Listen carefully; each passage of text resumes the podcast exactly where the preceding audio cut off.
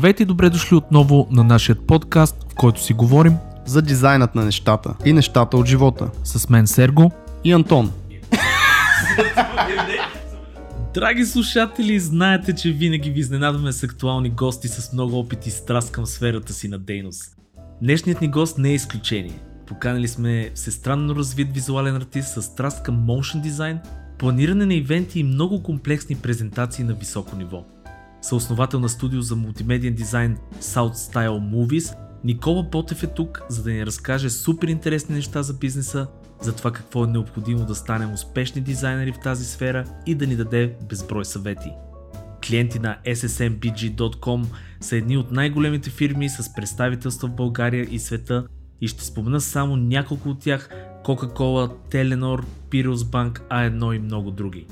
Студиото е участвало както в изграждането и планирането на физически събития, така и на виртуални такива и VR или виртуална реалност на чист български язик. Надявам се да ни отделите един час и да се запознаете с невероятния свят на мултимедийния дизайн и Никола Ботев. Желая ви приятно слушане!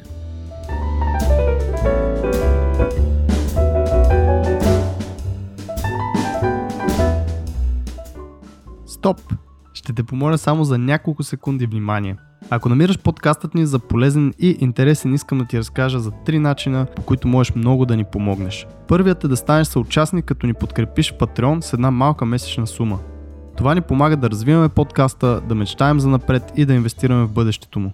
А ти пък ще получиш почетно място на сайта ни, достъп до затворената група във Facebook и месечни срещи с останалите. За повече информация как да станете наш съучастник, потърсете линка в описанието на епизода. Може да ни подкрепиш и като разкажеш на свои познати и приятели за подкаста. А също така лайкове, шерове и отзиви в подкаст платформите биха изпратили подкаста на едно ново ниво в играта. Окей, стига съм досаждал. Това е от мен. Благодаря много и приятно слушане.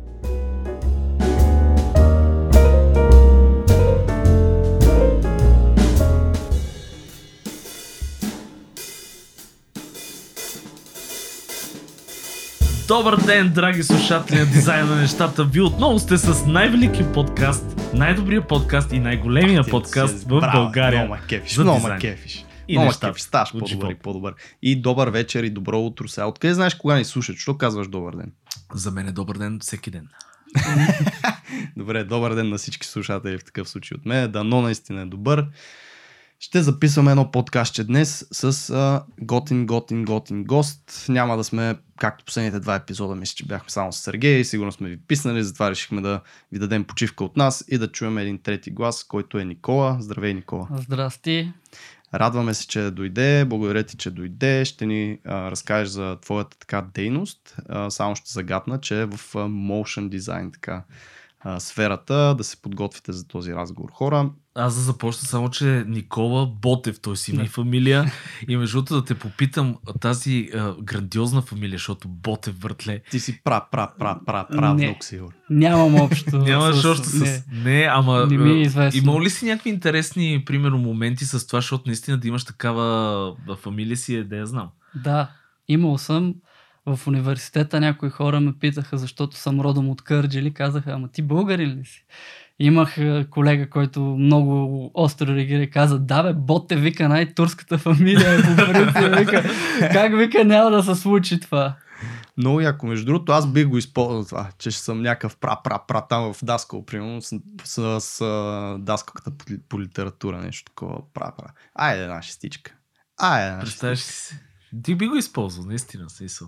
Ама да, ма това да си Ботев Левски, примерно. А, представя, Леле. между другото, дали има 100%. такива фамилии? Левски Не съм още? чувал, но няма и да се изненадам, ако има. Да, най-вероятно. Еми, Защото- по-добре от Пунчев. Аз разбирам, не, сега първо да кажа, в Пунчев е една изключително руска фамилия. не, Много интересно, между другото. Аз съм с турска фамилия, дет съм руснак, ти си с руска фамилия, дет си нямам българин. нищо общо. Да. Хубави А, времена. не, истината е, че а, Пунчев е много рядка фамилия, се оказа и а, е ру, изцяло руска. Това е големия майтап и всички. А и аз се казвам и Сергей на всичкото отгоре, което хората ме питат. Даже съм имал случаи, които а, руснаци ми пишат на руски и аз им казвам, аз не на английски им отговарям, не разбирам. Тоест разбирам руски, но не мога да говоря руски. А, мога да си го преведа и те казват такъв се правиш, брато. Какъв си ти? Аз искам не, бе, наистина. И каза сериозно. така че Това шоу те в жопо, Сергей, е, така ти пише ти. Да, а, Но питам те, защото не, това с фамилиите наистина е много, особено аз като човек, който, примерно, защото Его Антон, той има така традиционна фамилия, то няма нищо интересно при него. Е, добре, добре. Да, Ладжов. Антон Ладжов, господа. Това е в смисъл човека зад този микрофон. И след този оф топик, да се върнем. Да се върнем на госта. Кажи се, а, а, значи Никола, а, първо да започнем от това с какво се занимаваш, братле, хората да разберат. В случая се занимавам с а, motion графика, дизайн на игри, неща, които дълго време съм, още от ученик съм ги правил. Впоследствие се оказа, че и в България могат да се правят тези неща и да имат някакви успех, някакъв успех и така нататък с тях да продължи човек да прави кариера, дори самостоятелно. Тук ми се иска само да изчистиме още в началото на разговора за хора, които, защото ни слушат всякакви хора сега, едни ще знаят, други да знаят какво е motion дизайн или съм го срещал на български дизайн на движение. Най-просто обяснено, това е всяка графика, която е раздвижена и трябва да има някакво послание зад нея. Примерно рекламите, които гледате по Мгм. телевизията, на, примерно на Nestle, на Coca-Cola, много често са motion дизайн. Някой, ако е гледал, примерно, премиерата на новия Mac миналата Мгм, седмица, имаха невероятна анимация за премиерата на новия лаптоп. Просто топ-топ. Раз, раздвижени, готини, cool shit. Може да са фотореалистични, може да са силно графични. Не е задължително едното или другото. Мгм. Супер. Тук, тук, понеже ти почна на доста скромно, между другото, аз само да кажа, че ти имаш всъщност студио, агенция, която се казва South Style Movies и хората нека да чекнат сайта, защото наистина има доста добри им деморило е много як, аз много му се изкефих. Ти самия каза, че е outdated, но според мен нещата там са също на страшно ниво в момента. Очаквайте, както Никола ще ви представи след малко и а, нова версия, нали така? Да, ще има надграждане, просто ще има някои промени с времето. Яра, дай да започнем от там. Ти а, смисъл имаш ли, понеже това ми е любимия въпрос а, и не случайно го задавам, за да могат хора, които започват кариерата си, да разберат нали, пътя на, на, на всеки един от тези гости, които имаме. Как, са, как се запали? А, имаш ли някакво такова образование, примерно, откъде тръгна? Тоест, е, да разкажеш две-три думи за това. Да, при мен всичко тръгна, когато мой братовчет ми каза, абе, ти чувал ли си за After Effects? Това беше 2009 година началото. До тогава не бях чувал за After Effects. Тук да спомена само, че Никола е почти мой набор. Ние сме на 22 години с него. Просто да знаят А. хората горе-долу. 32. Абе, 22. 32 новото 20. да. Да кажем, че, нали, Той е саритнал си диск на After Effects, защото тогава имаше дискове. Бе.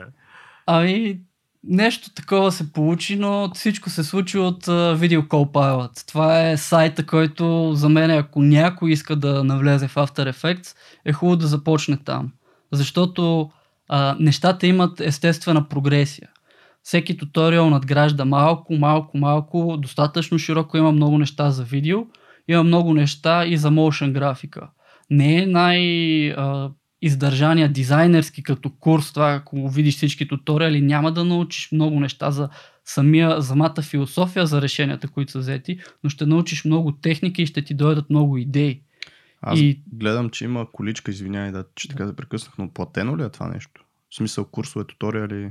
Не, те са изцяло туториали, всичко е безплатно. Супер. Ясно. Човека е започнал с една единствена идея. Какво може да се направи с After Effects без един платен плагин? Супер. И много от плагините им са безплатни. Имат Saber безплатен, имат uh, uh, Video Call Pilot Orb, където можеш да правиш планети с него в After Effects. Вау. Имат и платени. А, Човека е правил за Star Trek а, тайтъл а, анимацията накрая с хората, така че човека е доста на човека високо е ниво. човека. Да Човека кажа. е истински човек. Ако- И между другото, туториалите са с такива поредни номера, т.е. може да. Да. почнеш от 0.1 и гледам, Да. че последния в момента качен е 100 и- 170 там грубо. Супер, това е много яко типче за хора, които искат да го чекнат, да го видят. Та ритна диска на After Започна Effects. в Да, видео и началото започна бързо, много бързо започна, защото минаха 4 месеца. Първия, първата индикация, че това може да изкара на някакви пари, дойде в септември месец същата година, когато братовчет ми същия дойде и каза, има видеоконкурс в Bike. И като на майтап за 3 дена работа с него, направихме един тейзър за един много готин филм. Ситуацията е много интересна, защото тогава те бяха платили, това беше най-скъпия маунтинбайк филм някога. Но трейлера им се бавише.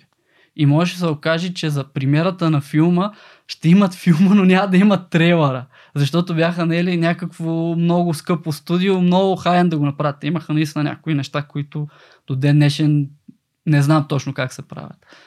И обявиха конкурс. Всички големи спонсори обявиха награда, трите най-добри едита да си изберат от тях кой да е да представи филма, ако трейлера официалния не е готов до премиерата.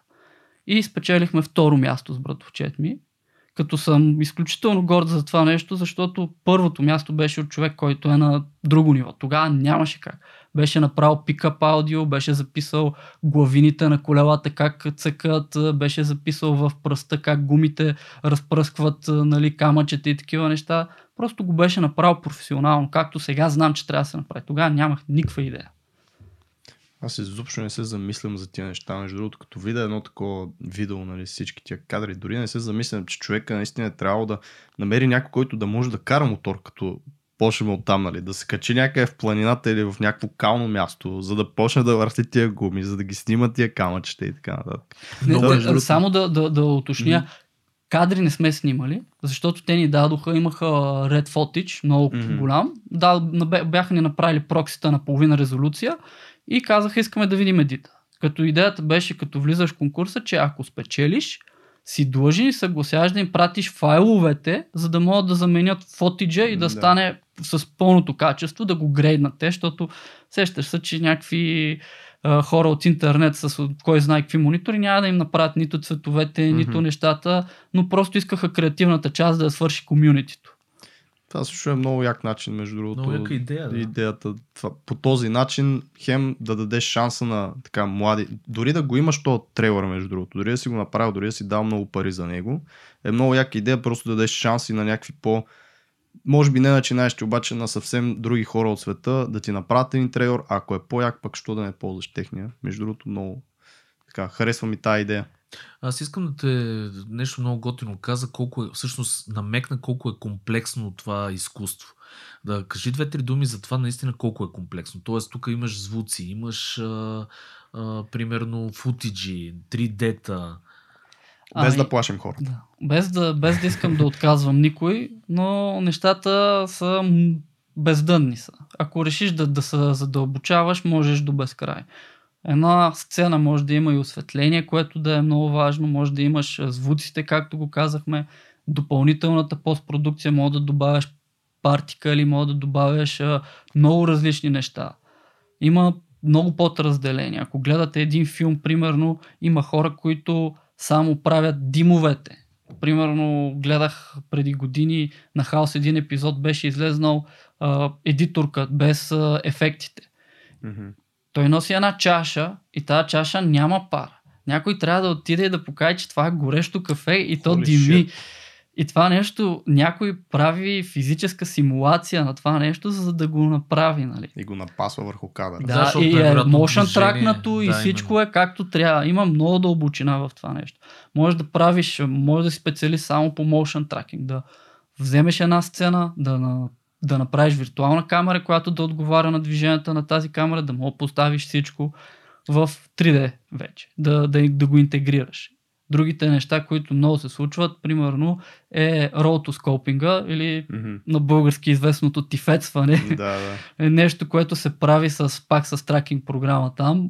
Много е напреднало, защото може да сте гледали като разбивка на големи филми, как се снима на зелен, на син екран.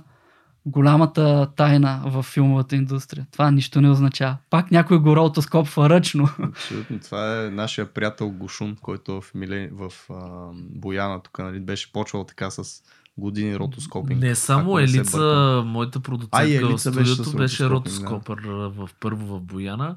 И това нещо е, аз си го представям, поне това, което съм чувал, кадър по кадър, а той има стотици хиляди кадри, в които ти трябва да режеш тия неща. Звучи ми като наистина доста сложно нещо. А, Предполагам, че ти, ти го обясни това с чашата, то имаш и, той се движи, да кажем, хаос с чашата. Това дим трябва да има някакво движение, нали, смисъл Да. физика. А, така че да, а как, как а, да ме какъв съвет би дал, ако аз започвам да кажем, Сергей са решава да си смени а, професията, почва да учи motion дизайн, ти го каза, видеокопайлът е едното нещо, а от това море от неща, които мога да правя, как, по какъв начин да се ориентирам, откъде да започна. Как да не полудее един човек в тази сфера, как да не се положение, че има да. толкова. Единственият, единственият съвет, който аз мога да дам е да видиш тебе какво ти харесва.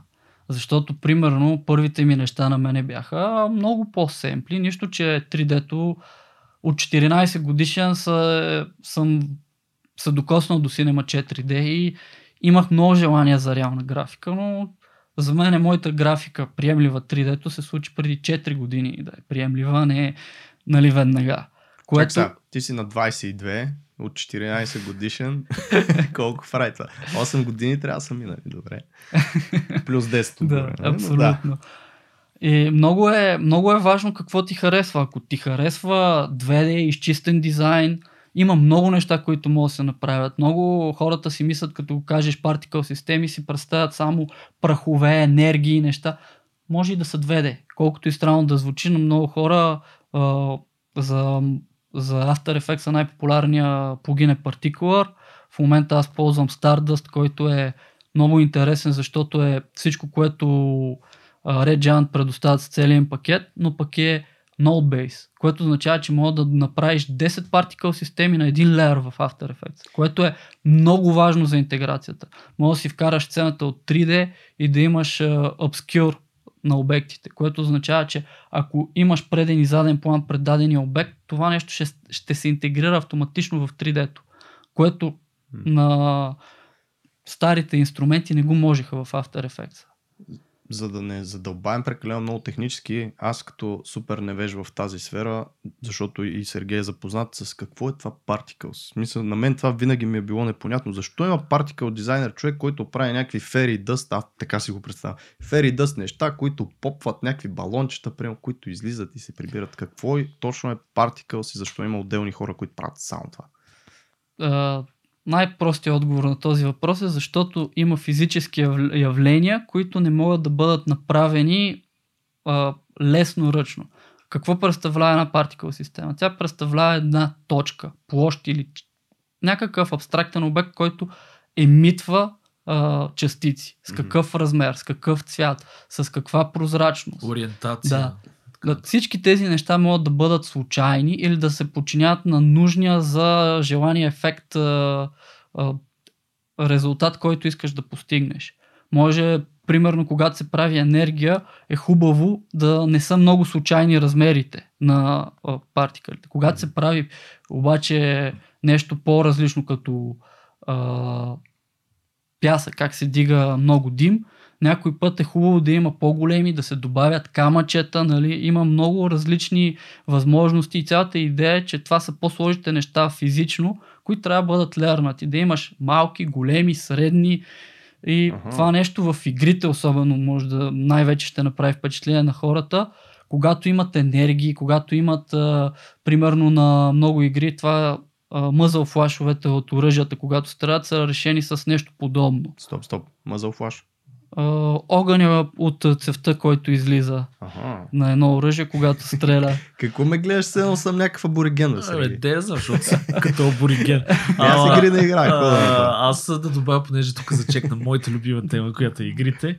А, също партикълите се използват и за индикации. В смисъл в игрите най-вече е да може да привлечеш вниманието на, освен нали, за ефекта да изглежда реално, а, да Има кажем си партикъл може да има функция и да показва, примерно, че някакъв съндък е паднал, Да. ти трябва да отидеш то далечината и ти го виждаш как свети този съндък, нали? Между другото, тук е една вметка, която пък и в UX, и в UI, и в Web, и във всичко въжи това нещо. Анимацията е единственото нещо, което дърпа изключително много внимание. Това е първото Уче. нещо, което вижда когато нещо е статично и изведнъж нещо почне дори малко да мръдне, а, ние просто еволюционно така сме направили, че това го регистрираме веднага и дърпа най-много внимание.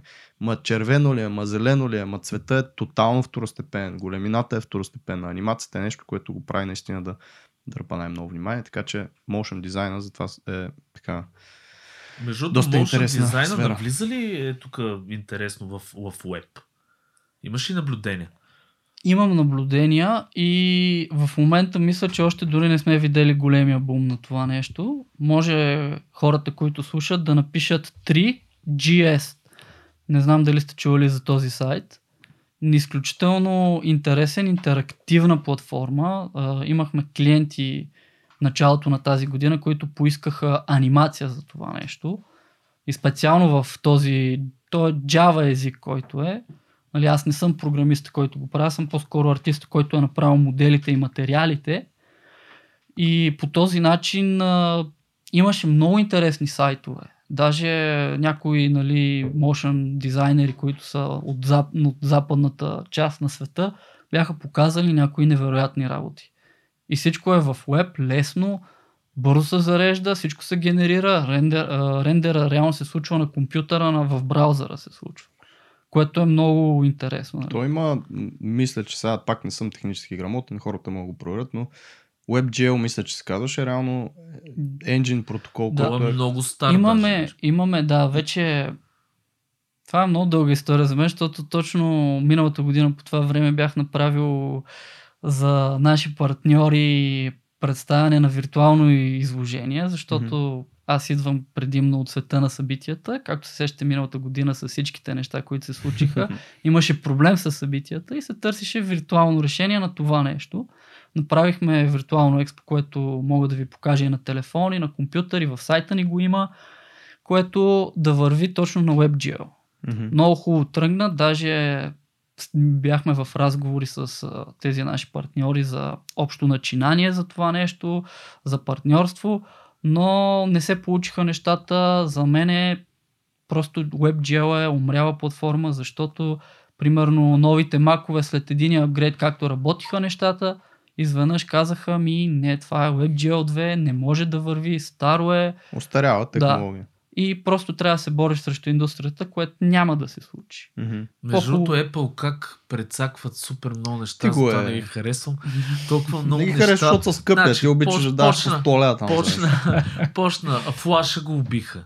После WebGL убиха. Ма След флаша го убиха за да сложат HTML петица, която работи хиляда пъти по-добре на телефон, който е има от причини. Индия. В смисъл, Да. те не го убиват, защото искат да ги убиват. А защото в Индия сега а, Хасан, примерно, и каквито са там индийските имена. Абе, аз много така неполитически коректни епизоди последното време правя. Хора изобщо не е с лоши подбуди. А, може да си гледа на някакъв телефон, който струва примерно 50 долара, докато флаш, знаеш кога ще зареди на този телефон. Всичко си има причина, технологиите остаряват, технологиите се развиват. Apple и други големи компании ева на това нещо, че нали, застават и казват да, това трябва да умре, за да дойде нещо по-добро. Да, бе, По-скоро Apple винаги са, са накланяли към частта с сигурността. WebGL вече не е secure, не Мгм. поддържа много модерни веб стандарти. Също Flash изобщо няма да го коментираме, той е динозавър вече за това то нещо. го Да. И имаше причини за това нещо, както каза Антон за Просто HTML петицата, Да. просто направи много неща безмислени, плюс това едните неща се развиват, Flash е затворена екосистема и не е, не е окей нали, а, за хора като мен, които търсят бързо решение, защото най-лесно ми беше с братята ми познаваме Unity, направихме а, сайт, а, крос апликация с, за телефон, за Android, за каквото кажеш, за Linux, за Windows, за Mac, всичко поддържа. Обаче като веба не го поддържа, Да. на практика нямаш нищо след това в последствие. Между другото, аз това много ме изкефи с виртуалната идея, която си имал за виртуални събития, защото много отдавна си спомням при 10-15 години в студи... в едно от студията, където работех, имаше идея да с едни турци да партнираме за виртуален мол. А, където се създаде, тогава беше насочено, това VR нямаше още, нямаше нали, тия технологии, които в момента има, но идеята беше нещо като PlayStation Home Network, т.е. ти да имаш а, аватар, с който да се разходиш в един виртуален мол, но той физически да имаш магазини, т.е. да отида до H&M, примерно, да влеза вътре с аватарчето и да ми изкара вебсайта на H&M и оттам да си купа нещо. Метавърс, брат. В момента да, има. което Всичко има. То има много варианти, даже нали, сега а, Марко Зукенбергов и той се опитва да прави Ще минават към... а, Да. да прави VR. върс, а, негов си върс. А, но Интересно това е е, там. да, според мен това нещо е бъдещето, наистина. Ами, аз го следя като тема и то буквално изглежда, че ще се състезават с Roblox за това нещо и то доста силно. И като гледам Facebook ще натиснат много. И не знам дали е редно да ги наричаме Facebook, защото те самите казаха, че вече Ще няма да ребра- бъдат. Ще се ребрандират, да, да, да. Което ми е много странно, пък как се ребрандира такъв Giant? Това ще е нещо, да я знам. Остава си легаси, колосално. остава си легаси платформа или бранд, Абе, не, който ще си е, седи човек. за, за тези, които са свикнали да го работят. Знаеш колко по-малко използват Facebook, брат? Facebook използват такива динозаври като нас. Умира Смисъл, вече. то Два ми- просто окей, на Запад малко даже, даже, даже Не на Запад не даже. Така че, реално те имат необходимостта в момента да се ребрандират. Не го правят, защото То е най-вероятно виждат стратегия някакъв, а, нали, виждат малко в бъдещето, виждат какво става, нали, блокчейн, а, VR и блокчейн, метавърс, земи, купуваш си, не знам си какво и си живееш там. Но по-скоро го правят от необходимо, защото... Въпросът е само се замислете поколение- логото на Фейсбук, което търд партията използва. Всеки си Да. ползва на визитната картичка логото на Фейсбук. Всеки. Телефончета, сайт, всяко сайт, че имаш, нали, Фейсбук, че е бутонче. Е, това как се ребрандира. Ти не се сещаш за 2 милиарда души или там, майде, тя някакъв малък процент го ползва нали, физически това нещо. Някъде, но това нещо как, се, как ще се смени? Аз не съм сигурен, че ще го ребрандират, ребрандират. Аз мисля, че пуснат просто друг продукт, който малко по малко ще дърпат всички от Фейсбук на там. Тоест Да. от Фейсбук няма да го заличат един ден и да сложат тотално друг бранд, друго лого и така. Ще е Малко- крос-брандинг. Няма да е Именно, този да. умира и сега идва следващия, защото Ще има някакъв период, в който просто ще съществуват и двете. Но моите лични наблюдения са, че ако не беше Инстаграм, Фейсбук щеше да е в много лошо положение в Да. момента.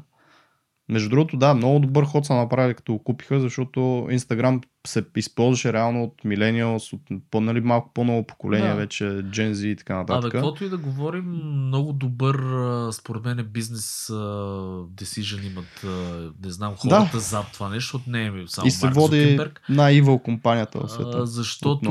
Oculus по същия начин. Oculus в момента, аз си купих между наскоро Oculus Quest двойката, което за мен е гениален девайс за тия пари, които се За 2000 лева. 600 лева Да, струва бе. това нещо. И а, значи направихме си мултиплеер с един приятел, все едно е до мен в стаята. Гениален девайс е това хора. И това, примерно, Марк нали, ку- купи Oculus преди много години, го разви до зверски, до зверско устройство. Така според мен там седат наистина много сериозни решения и нищо не се прави случайно. Да, бе, да не О, ги да, мислим, да. викаш. Да не, Мисъл, не, малко... не, не, няма да се притеснявам за Марк. Изо, и, изобщо и мене това ми е в... Ние си имаме нашия си живот, гледаме си тук нашето си подкастче, нашите си студийца, България, всичко ще е с някакво. връщаме се пак на нашия гост и на нашите студица и България. А, разкажи малко повече пък за, а, за ивентите, изобщо за студиото, за... понеже ти каза, ти предполагам, че главно в България, то на местно ниво се правят ивенти, нали така? Ами да, главно оперираме в България по причината, че тук са ми познанствата с хората от бранша. Всичко за мен е започна, когато завърших технически университет в София и трябва да си намеря. Е, да. Как трябваше да си намеря работа. И за хората, които се притесняват, най-важното нещо, което искам да кажа, аз тог- тогава вече имам а, години опит в After Effects. Малко съм задобрял и в Cinema 4D. Смятам, че мога да покажа нещо, но не вярвах още много, че ще мога да търся някаква истинска работа в дизайна. Но все пак пусках сивите и за това. И ми се обадиха от фирма SEC Special Events Group, където много, много западно изглеждаха нещата. Аз студент от нали, от доста така оскъден университет, поне по моя, моите впечатления тогава. Отидох в офис, който е 150 квадрата в модерна бизнес града. Интервюто го проведе шефа, нали, собственика на фирмата тогава. И то беше малко странно за мен, защото ми бяха казали търсим 3D визуализатор, защото тях главно дизайна, който се прави в 3D е за визуализация на проектите. Някой, който има инженерно образование, да да направи чертеж на техниците как се сгубя, да направи това визуализирано клиента, да може да си го представи, защото е трудно иначе, нали, да видиш залата как ще изглежда, да видиш екраните, да видиш озвучението, осветлението и всичко така нататък. И ми даде такава задача за визуализатор. Обаче ми даде и две допълнителни задачки. София Event Center е техен каза, искам това лого да го раздвижиш и имахме тук 2014 година по-рано, имаха да ивент голямо събитие, където бяха инвестирали една турба с пари да покажат на бранша нови мебели, да покажат 360 градусова проекция още от тези години и беше колосално събитие за тогава. Каза, е това са материалите, даде ми един хард диск и каза, искам и да ми направиш едит на това нещо, да видим какъв клип ще направиш. Направих нали, всички задачи с голям проблем. Много мислете хора какъв софтуер учите. Ако ще сте в визуализациите, примерно на интериор, Cinema 4D не е много добър вариант. Защото аз това знаех, те искаха Max. Имах 5 задачи, 3 направих с Max, много бавно вървеше и другите две ги направихме с Cinema, защото малко и брат ми трябваше да ми помогне, защото беше супер закъсняло вече всичко. Но може да се справите, но не, не искате да залагате на грешния софтуер още в начало. Ако искате да сте интериорен дизайнер, Max, V-Ray, това са в момента нещата. Motion графиката е в момента Cinema 4D и за всички, които са малко по със самочувствие, че могат да влезнат технически, им предлагам Blender. Защото там е безплатно, там възможности са неограничени, обаче не е много юзър-френдли. Аванта хора, няма юзър френдли. Аванта тук, тук ще те дръпна малко от а, историята и после ще се върнем а, да кажа за туловете, защото това е много интересна тема. А, смисъл такъв, а, ние, аз поне съм проповедник на това, че не трябва а, да учиш, а, да наблягаш супер много на туловете. Ние преди разговор си говорихме този лин подход, нали, baby steps и така нататък. Един съвет да дадеш за това как се учат тулове и как да намерим верния тул. Съвет за верния тул винаги е според а, какво искаш да постигнеш. Примерно, когато искаш анимация, раздвижена с много различни детайли, винаги Cinema 4D е дърпава. Заради така наречения MoGraph плагин, който има много ефекти, много неща, които стават лесно. А, трябва винаги да се образоваш. Никога не трябва да си аз знам по-добре от всеки. Виж индустрията какво прави, задълбочи се достатъчно, за да имаш достатъчно добър отговор за себе си, защо го прави индустрията. Защото много хора казват, а, тази визуализация, която е правена в Max, е редната звира, аз мога да я направя в Cinema 4D с обикновения рендер. Да, обаче студията не работят с това и ти няма да бъдеш допуснат до 95% от интервютата, само защото имаш друго нещо в портфолиото. Защото реално, аз като купя Cinema 4D, аз съм дал 6-7 хиляди лева за този софтуер. Няма да не има човек, който да работи с Max, да ми каже, ама съм много добър в Max. Ами, да, ама не ми върши работа, нали? Това е много важно, хората да разберат индустриалните стандарти и да имат идея защо е така. Да не залагат на грешната карта още от начало, защото тогава ще стане трудно. Не, че нещата са различни. Ако, знае, ако знаеш синема, ще мога научиш и Max, ще мога научиш и Blender но в един момент почваш да изглеждаш като човека, който а, иска просто насякъде да се пласира, а не като човека, който знам с това ще се занимавам и с това ще инвестирам време и работодателя не гледа много добре на това. Аз това ще да вметна, че тук единственото място, което се разминаваме, е това, нали, че от самото начало един вид, ако заложиш на грешен софтуер, нали, ти си се едно думт. Ти не го казваш така не. и то не е така, нали, но малко по-трудно ще е. Тук горе-долу съм съгласен, но Идеята е, че всички тия софтуери си приличат. Ти сам каза, нали? 4D, ако знаеш, нали, ще научиш и 3S Max и така нататък. Тоест, хубаво е, това, което бих казал аз, е, аз постоянно в софтуерни това го говоря. Трябва да сте ресурсово, трябва да сте оправни. Това е едно изключително важно качество за всеки дизайнер, за всеки млад човек в днешно време, да е ресурсово, да е оправен, така казвам на български. ако искаш да се занимаваш с, ти каза, примерно, motion дизайн за интериорен дизайн. Motion дизайн за... Не, Motion, графика за интериорен дизайн. Не, Ай, така. motion графика или интериорен дизайн имах предвид. Добре. Едно от двете. Което и да е, YouTube е първото място в момента, защото YouTube е втория голям search engine в света в момента. Пишеш, а, нали, кои софтуери, what software are most used и така нататък. Да. Comparisons, гледаш comparisons, т.е.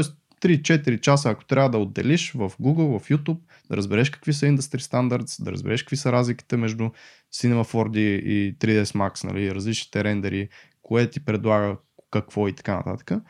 И оттам нататък, нали, да не отделяш още много време за това нещо, Да. а просто да почнеш да учиш и да се упражняваш на някой. Нали, това би бил така една вметка към твоя съвет, Абсолютно. моя съвет. И лично аз от какво, от какво страдах, защото а, единственото нещо, което бях виждал като младеж беше Cinema 4D и си мислих дълго време, че това е отговора на всичко и на всички неща в 3D-то, което колкото и да си добър, не, не може да бъде за индустрията наложено. Просто няма как. Трябва да си... а, Просто да имаш този отговор, както ти го каза, и да си готов, както го каза, оправен.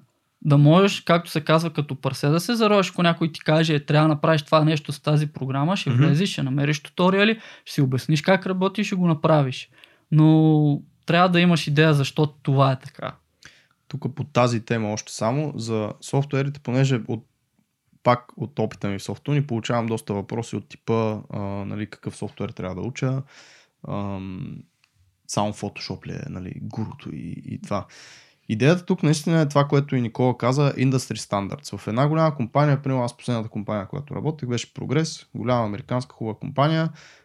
Гери Терзиева ни беше на гости от там. Те работят на Adobe Creative Cloud. Това е. Това е индустри стандарт. Тоест, вие дори Крита мисля, че е безплатен софтуер, който е конкурент на Photoshop. Дори да сте мега добри на Крита, няма как да отидете да работите там, защото а, те работят на Photoshop. Така че Photoshop и, и Adobe продуктите си остават мастодонтите, After Effects, Photoshop, Illustrator. Всичко това е индустри стандарт. Да, има някои компании, които примерно не искат да дадат парите а, за всички тия лицензии, защото те струват много пари, но повечето хубави големи компании работят на тях. Затова е хубаво да се проучи какъв е индустри стандарта и дали а, ви се учи нещо, което могат в 80% от компаниите ви вземат или искате нещо, което в може да Аз паднете тук, 20%. между другото, ако ми позволите да се включа, ще кажа нещо и за, и за а, нишата, защото реално големите компании, те налагат индустри стандарт.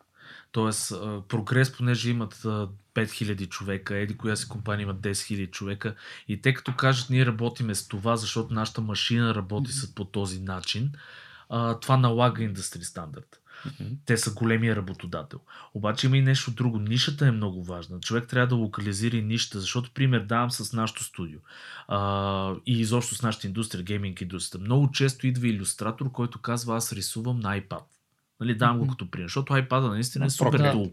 Готино и така нататък. Обаче, Първият въпрос, който аз си задавам е, окей, първо това изобщо не пасва на нашия пайплайн, защото ние трябва да сме бързи като работа и нормалният таблет Intuos, да кажем, или някакъв друг вид таблет, който е настолен, той е на бързото решение, за да можеш да прехвърляш между мониторите картинки, да можеш по-бързо да стигаш до това.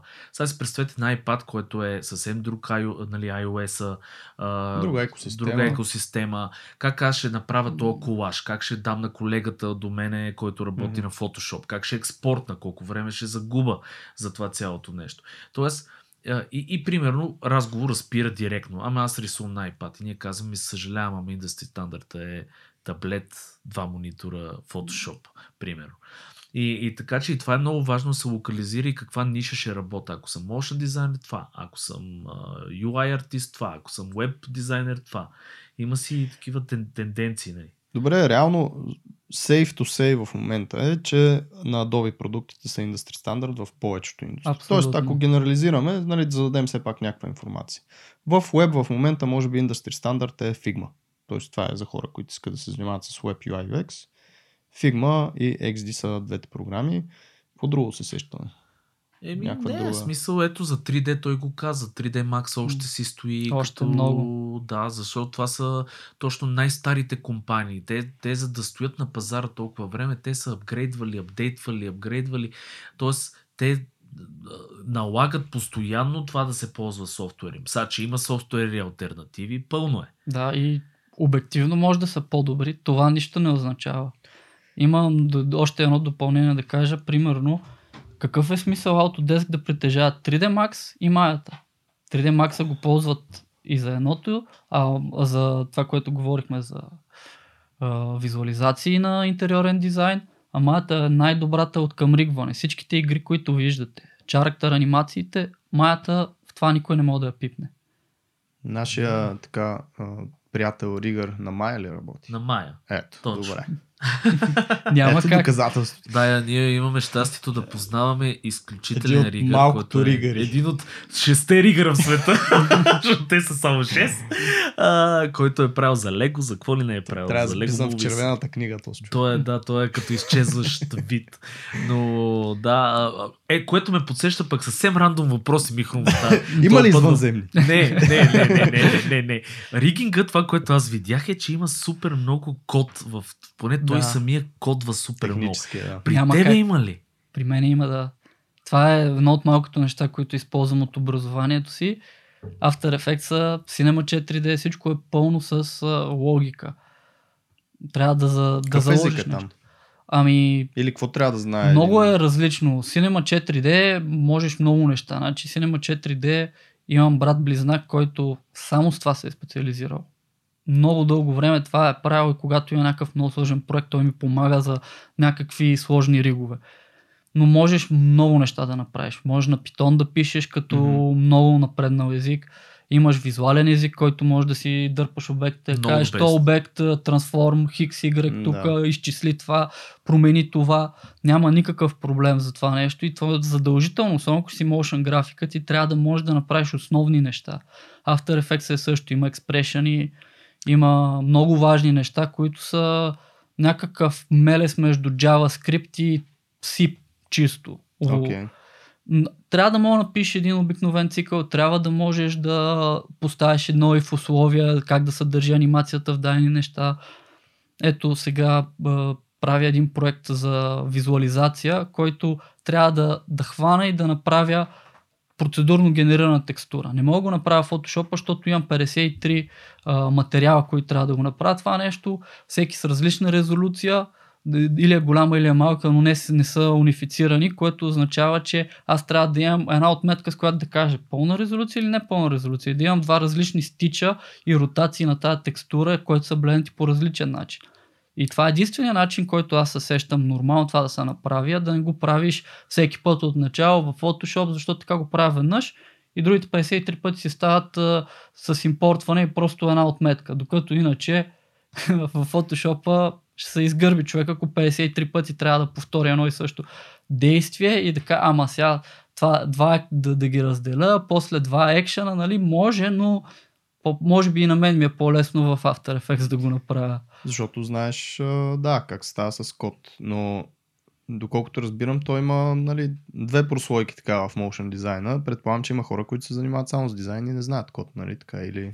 Ами, има и такива, да. Тоест само с анимациите Има- и си ползват визуални интерфейси. Виждал съм хора, които са изключително добри, примерно в 3D-тата и дори не пипат, да кажем, нали, като видиш някоя анимация на слушалки, на нещо, някой път има wireframe, particle системи, неща, всякакви ефекти добавени. Те не ги пипат тези неща в After Effects. Те само казват, това е рендера, това ти е осветлението, камерите са ти анимирани, Мгм. така ти е секвенцията ти върви по кътове, оттам татък си ти. Да, искам да кажа, че нали, има различни варианти на това да бъдеш motion дизайнер. Не е необходимо да си и програмист, Абсолютно. както и веб дизайнерите. Аз съм голям привърженик на това да можеш да кодиш по HTML и CSS нали, и малко JavaScript. Но има много добри визуални дизайнери, които изобщо не знаят за какво става дума и пак са добри, така че... Но тук, да, като съвет, ако се навлиза един ден е хубаво да се пипне нещо такова, защото ето ти каза Photoshop. Обаче Photoshop реално мога да си пише човек сам скриптове.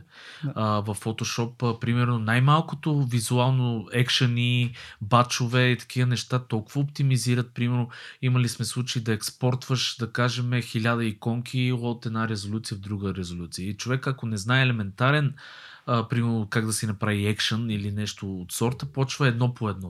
As. И това нещо е два дни, а с един екшен, а, примерно, става за около 6 минути. Нали? Тоест, за оптимизация винаги има, ти го каза, endless е това нещо. В смисъл, толкова нива има, но е хубаво да се пипа вече нали, някакъв код или нещо, което когато вече си навлезал според мен в останалите Да. неща. Затова го предложих а, на слушателите Video Call Pilot, защото там се започва от много малките неща до много дълбокото, като а, голяма нали, не тайна за хората, които разбират от After Effects са гледали Андрю Креймър, този, той е собственика на Video Call Pilot. Този човек не е много добър с програмирането. Но това е хубавото в After Effects, че ако имаш проблем и си достатъчно интелигентен да го зададеш правилно в Google, ти ще намериш експрешен, който ще ти свърши работа без да трябва да пипаш много по него. И това е нещо, където хората трябва да станат оправни, да си намират кода, който им решава проблема. Именно. Това е същото в Web. Има примерно сайтове като CodePen или някакви подобни, където можеш да видиш някакъв ефект, да копираш кода, просто ако трябва да го твикнеш малко, за да да кажем, трябва ми някакъв ефект, когато кликна на един бутон да се слайдне някакъв дровър. Това е една секция, която идва примерно от дясно на екрана с някакъв списък.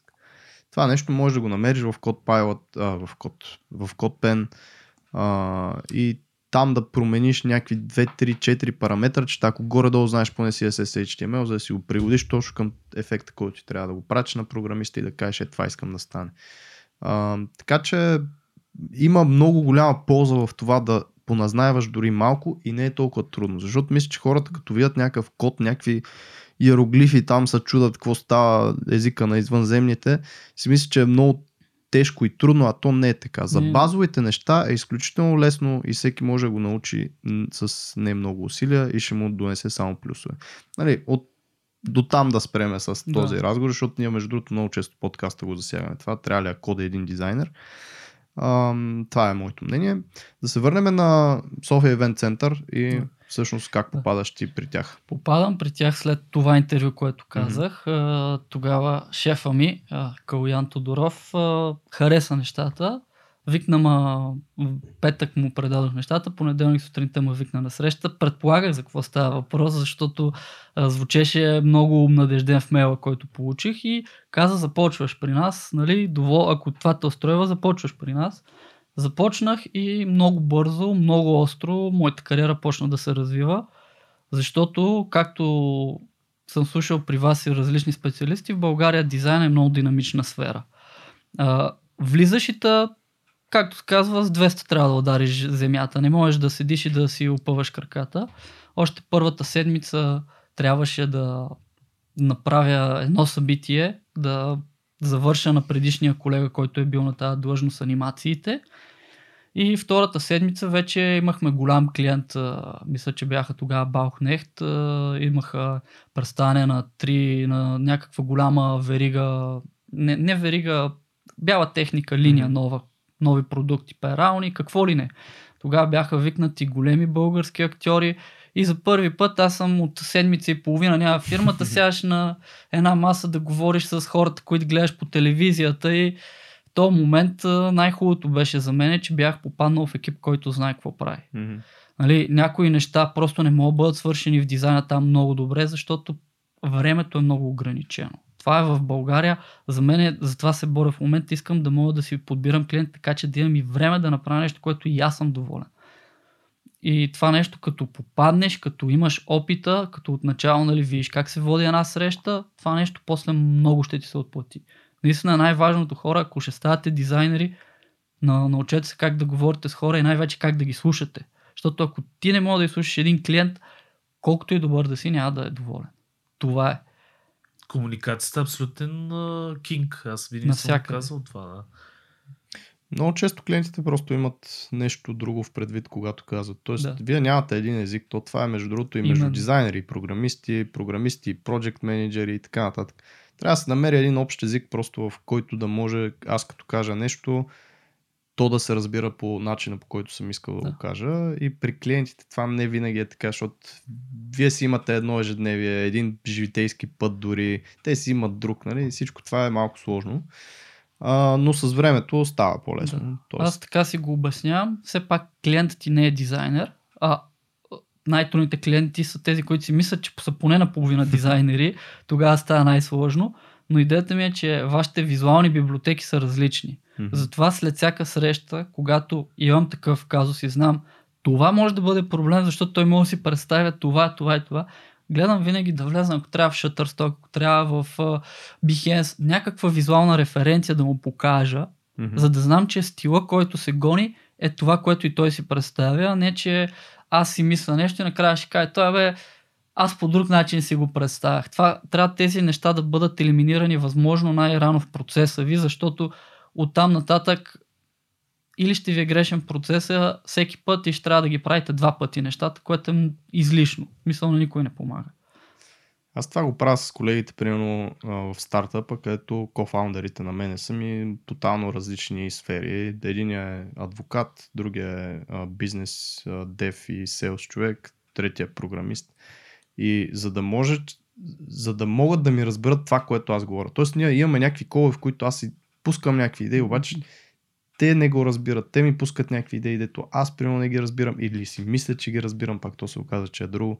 Затова старая колкото се може по-често след някакви колове аз да седна, да направя едни кутийки, един wireframe, един прототип, който ще Да. ми отнеме примерно един час или час и половина да го направя. Обаче, когато покажеш такова нещо, ти вече имаш върху какво да говориш. Това ли имахме преди? Не, е тук трябва нещо друго и така нататък. Абсолютно. Ако всички седат и си говорят във въздуха някакви неща, един разбира едно, друг друго. Няма как да стане. Това между другото е един от най-ценните съвети, защото ние сме визуални същества, като цяло ние даже сме го казвали в подкаст. А, аз съм имал тази ситуация, нали? Най-лесният пример за това е, а, примерно аз ти казвам зелено животно, което живее в блатата. И един си мисли за крокодил, друг си мисли за жаба, нали? Това съвсем разлите. Аз сетих за крокодил. Ти Да. И аз се сетих именно. за крокодила, Е, ама... тук Но, сме ето, аз за жаба. Но, идея, за но идеята е, че условието е, а, което е едно и също, но асоциацията, която Именно. хората е, а, свързват е с страшно много неща. Житейски опит, човек какво е учил, какво знае, как си го представи и така нататък. И всеки си представя различни неща. Ако се сложи една картинка на жаба, вече се елиминира този процес. Проблем, и проблем. Мгм. Така че това е според мен е много готин съвет. Смисъл, правите ли нещо с клиент, не само с клиент, изобщо с друг човек, защото това е кооперативна работа. А, задължително картинка след а, или някакъв вид борт, мудборд, нещо. Това е, след между другото, ако общиме, просто по-често си показвайте картинки и комуникирайте с клиенти, с партньори, с колеги и така нататък. По-често се появяват картинки, върху които да може да се говори Много е, този процес на работа. много е тънка границата. Винаги е хубаво да имате визуална референция, да знаете за какво говорите, но не отивайте до а, крайности, защото съм виждал случаи, когато някои хора се опитват всичкото да го изговорят и да кажат точно така ще е, точно така ще е. Не, трябва ви посоката. Оттам нататък нали, нещата ще се надграждат с времето, но а, ако нямаш нали, това разбирателство с клиента, накрая може да излезе, че единия си е мислил едно, другия си е мислил друго и а, на практика клиента винаги има чувство, че е прав, защото е клиент. Нали? Защото Просто са пари. такива са позициите. И в повечето случаи хората в България наистина си мислят, че дават много повече пари, отколкото всъщност това струва, обаче не е точно така. Нали? Дават Вече доста всеки- по-малко по принцип. Да, в България рядко клиентите могат да си позволят това, което поръчват. За съжаление. Но въпреки това може да човек може да се прехранва правейки тези неща без проблем. Благодарение на малко по-низкия стандарт, ние може Да. пък все пак да им го Лавираме. дадеме дори и на такива Какъв цени. процес би предложил ти? Т.е. ти какъв процес следваш в комуникация с клиентите? Точно е това, примерно, някакъв пайплайн. Показваш ли им а, някакви, как се казва, примерно, демота на нещата преди това? Нещо Ами- да кажеш две-три думи за това. За мен процесът винаги е такъв. Отивам във всяка среща, когато имам среща с клиент, абсолютно бленк. Нямам нищо в главата си. Не искам да имам идеи, не искам да, да правя неща. Ако съм гледал сайта им, не искам да гравитирам около цветове и форми. Въобще искам да ги чуя те какво искат да направят. И се опитвам да правя това, не знам, някои от вашите зрители сигурно гледат Крис До. Опитвам се да разбера проблема им и да не, да не съм просто до това в момента ни трябва примерно видео такова и, то, и само това. Ако това видео им трябва за нещо конкретно, кажа добре, мислите ли, че това нещо кореспондира с вашите цели? И ако има нещо, което според мен грешат, нали, искам да им покажа, че може би има по-добро решение. Но в никакъв случай няма да пъшна срещу тях и да кажа, а това е по-умно от вашето и така ще го направим. Защото това е обидно, нали? И не е твое място да го казваш на клиента. Твое място е да, ако имаш експертиза в дадена област, примерно в маркетинг, да кажеш, не е ли по-разумно това? С въпроси да ги докараш до ситуация, която може да е по-полезна за тях самите. Ако стане, стане. Ако не, правиш каквото те поискат. Това е. И след като разбереш какво вече имат, вече влизаш в сайта, търсиш форми, гледаш подобни рекламни кампании, ако правиш нещо такова, съобщения. Нали, някой път се работи с копирайтери, което също е много важно, защото моля аз да ти направя най-красивата реклама. Ако съдържанието е, е плоско, няма да стане. Но при нас, когато съм работил, винаги никога не съм имал един конкретен процес, защото всички са много различни.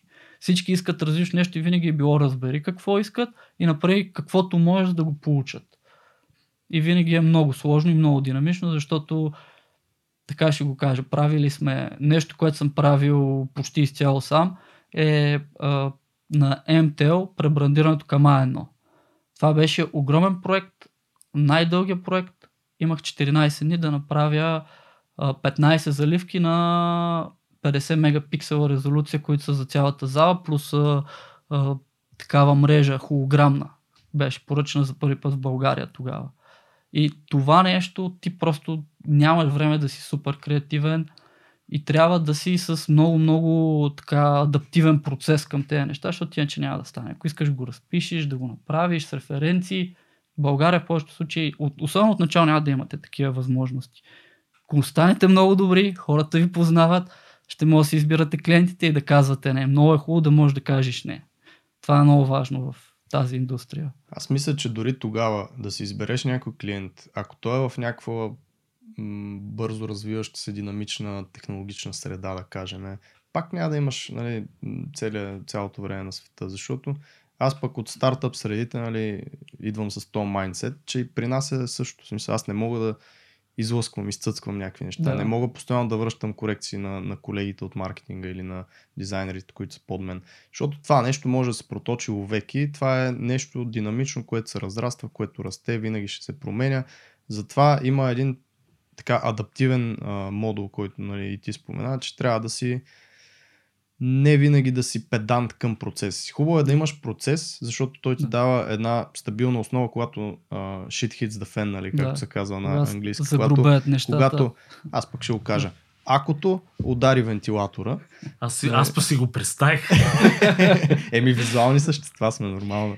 Виж обаче като, каза, а, като кажа ако си представяш ако, а не нещо друго. Е, да, не. Обаче какво ако си Кафява, представяш а, ти? а, примерно, кафяв а, отпадъчен продукт с, Дай да го, с дай да го а, нарисуваме. еди каква си консистенция. А, С каква консистенция си го представяш? няма значение. Мога да кажа с каква консистенция го видях, но не. с каква консистенция го представих. А, за компромисите ме ми изкефи, че го казвате. Сега да се върнем малко по-сериозния стане. А, компромисите, а, наистина човек трябва да прави компромиси. На смисъл няма как работи се в някакви екипи. Примерно човек отсреща, да кажем, работи с някакъв менеджер, той има някакво мнение, фирмата е огромна. Кажи две-три думи за компромисите. Кога можеш да правиш компромиси? а, примерно с, а, дори с качество, с неща, защото ти каза, Ами- може да дадеш най-доброто. ама в случая нямам време и трябва да свърша работата, което е компромис. За, за повечето хора а, всеки трябва сам да си избере къде тегли тази черта. Лично аз съм доволен от моята кариера в това отношение, защото само два пъти сме имали моменти, където е трябва да се тегли чертата и да се каже това нещо го приключваме без значение какво се случва тук. Най-важното е да разбереш, като работиш за някой, че ти не работиш за себе си и още от начало да почнеш да правиш оценка на този клиент. Това поръчка, която ще влезе в портфолиото ми ли е? Или е просто поръчка, която ще ми плаща найма и ще трябва да си взема парите, които трябва да се вземат тук. И много е важно да си ги прайснеш нещата правилно, защото ако кажеш, когато го правиш за портфолиото, си готов да го направиш за по-малко. Защото има смисъл за теб и ще кажеш, нали, ето сега работил съм с A1, работил съм с Coca-Cola, работил съм с VMware. Обаче в следващия момент, когато дойде голяма компания и почне да иска толкова неща, които вече не са реалистични. Имах такъв случай с една голяма международна банка, която искаха един клип за тяхна годишнина и казаха, брифинга започва така, най-проста 2D анимация. Казвам, добре, ще имаме ли смяна на аглите? Нали, в моята глава стилизирана 2D, обаче 3D ли ще трябва да е отдолу? Не. Сигурни ли сте? Не. Това нещо няма да се смени. Не бе, няма проблем. Правим анимацията първи. Искам малко да ми замениш тук аглите. Към човек. Чакат ма MTL, чакат ма Amgen, чакам ма Webit. Нямам време за теб. И той казва, ще платя тройно. Ще кажа, няма как. Аз трябва да става клиент. Не става. А ние се разбрахме едно да. в началото. Аз три пъти попитах. Не трябва да стане директор на банката. Иска. Нямам отговорност аз към директор на банката. Ние сме говорили за това, вие ще получите това. Или нищо. Ние за това, между благодарение на нашата супер така продуцентка Елица, всичко се разписва жестоко и всичко се, се за да може, понеже също като съвет мога да го дам. Едно е да си говорите нали, в видеокол, друго е това нещо да го има документирано някъде. Абсолютно. И е хубаво човек да разписва след всеки кол буквално съмари на това какво се е говорило, за да може и да се пита, нали, съгласни ли сте, защото като ви дадат потвърждение, после можете най-малкото това нещо да се каже, да, ама в еди кой си имейл, вие казахте, че е това. Ние Да. сега искате някакви други неща, за съжаление не можем да го направим. Да си направиш адженда от задачите поставени в разговорите и по този начин да кажеш, вижте след този разговор какво е било, нали? И сега какво е, нали? Виждате ли разликата? Да, ние имахме случай с подизпълнител между от Филипините в момента едно студио, което в кола бизнес девелопер, девелоперите ни обещаха страшни неща. Даже ни казаха, което ни е много ни кечна, казаха, ние ще ви сложиме а, артист, който е във вашата часова зона. Това е супер важно. И те ни го казаха, те работят явно с много фриленсъри и прочие. И ние се хванахме за това нещо, сключихме договора и въпросната артистка естествено беше в друга часова зона. И ние казахме, ние говорихме за еди си. И тя каза, и тя директно ни написа продуцента, къде е написано това. God damn. Да, и, и, и, и разговора спря, защото ние си имахме пропуска да не го... Да не го документират. Да Да. го типче, защото аз имах миналата седмица един кол точно с индийци, дето точно това казаха. В смисъл, ще, Еми, ще ви ето. закачим един ресурс, който ще бъде А, във вашата така. часова Еми, зона. не се получи. Явно е. Не се Ама получи. с тях за сега няма да работим. Така че, но да, ще го имам в предвид. Но документирайте важни булети задължително. Това между другото за сам човек, за фрилансър, аз сега си го представих просто след всеки кол да правя съмари, да го пускам, това не е много постижимо. Тоест, Изглежда трябва, много. трябва наистина да... Сега, дали ще изпуснете веднъж два пъти в живота нещо и ще попаднете на такъв клиент, който наистина ще ви каже, абе, къде е написано. А, Предпочитам- бе, се много често. Предпочитам, ако съм сам човек и искам да се фокусирам по-скоро върху работата и клиентите, нали, някакси да, да, из, да избегна тези неща. Но ако имате възможност, ако сте човек, който по принцип документира, защото аз не съм такъв, има хора, които го умеят това и това си им е просто в а, натурата им, го правете. Ако не, може да си намерите някой, който присъства на коловете, т.е. да му се плаща, тип Project Manager, да прави транскрипт евентуално на разговора и после да прави самари. Също е вариант. Аз мога да дам един тип, Да, тук а, много бърз, който не е особено легален. А, обаче записвайте си всички разговори. Ние това го правим. А, видео рекорд, а, който не може да го използвате под никаква форма, после да го показвате на клиента. и е така нататък. Това е референция. И после си го из... набързичко си го превъртате и си записвате съответните Да, за да е малко по-легален, може да го направите аудио, само да си пуснете диктофон на телефона, докато... е Най-легален е трябва да предупредите Да, да, човека но- от среща, но- че го записвате. Да, но аудио това е нещо по-добре не го харесват хората. А, задължително след това изтривате видеото, за да го няма никъде, но това може да го ползвате временно, примерно след кола, ще спести супер много работа. Това е добър тип, да. много е важно да знаете с какви клиенти работите, защото не знам дали сте имали много клиенти от фармацевтичната индустрия. При тях е Никакви. като при, а, като при военните. Правиш, пращаш им, примерно WeTransfer, не, FTP, не, как им пор- флашка, не, никакъв шанс флашка да, при нас. чак па флашка. Не. А, цялото ми портфолио имам а, 1500 клипа невидими в YouTube и това е. Пращаш им го с YouTube линк, да, никой друг Смятай. не мога да гледа. Удобно им е, много хубаво, че могат да коментират под клипа, защото така могат да дадат и фидбек, да кажат тук това, тук това, е, да това, е е с готи, таймкод. това е много готино между другото за клипчета за YouTube. Това е другото. Не съм Аз също имам анлистът видеа. Другото, доста, което се сещам за хората е, когато почнете да знаете някои неща за дадени инструменти, ще почнете да използвате неща, които не сте си мислили, че са ви полезни. Ето, а, всяка година аз съм си поставил за цел да имам някаква иновация. Първата година, като напуснах работа 2017, първата иновация беше 360 градусови превюта. В YouTube имам клип на заливките, така наричат анимациите по стените в залата. Имам тези анимации направени в 360 градусово 18 мегапикселово видео, където можеш да си влезеш в телефона и да се огледаш се едно си в Google Street View. Да. И това нещо наистина много и кефи клиентите.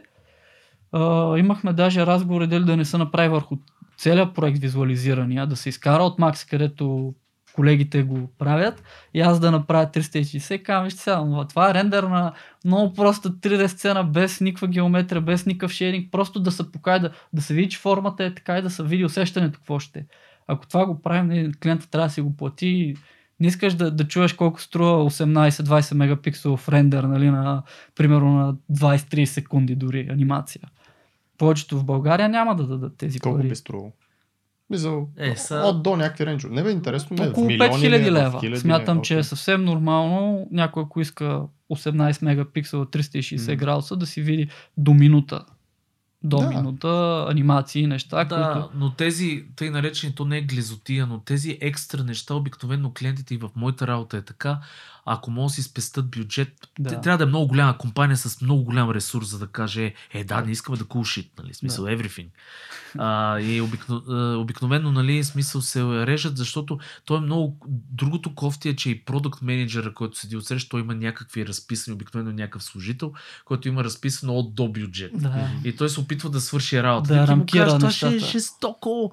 И, и, но, но, но, той не стига до горе, до decision makerите. Ами аз така го обяснявам. Това нещо, така го, така го говорих с а, бившия ми шеф, нали, партньор.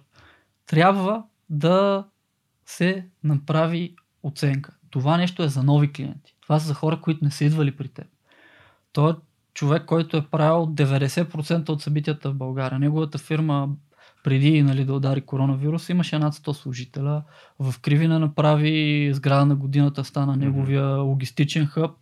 В момента има студио там. Той толкова неща се прави. Защо ти го правиш това, примерно, за клиент, който идва всяка година и прави 5 събития при теб? Това трябва да го направиш за човек, примерно, това го направихме за AbbVie, нова фармацевтична компания, която стъпваше на българския пазар и направихме екстра мал за тях, за да могат да бъдат доволни. И пак казвам, много е тънък момента. Дали ще дадеш нещо, което е един вид безплатно от начало и дали това ще бъде оценено. Или просто ще бъде прието, че това е така, така се очаква и ти се оправи, ти си ги прави тези рендери, виждали сме го веднъж, това го очакваме. Нали? Нищо, че примерно проекта може да е малък, да е 1500 лева цялата анимация, само то рендер да е 2000 лева, примерно, ако само той трябва да се направи. Тоест, когато давате екстра, ние това сме го казвали, хубаво обаче да кажете на човека, че е екстра. Да. За да знае, че това не ви влиза в а, Да. нещо, което е като му е Не в пакета от услугите. Именно.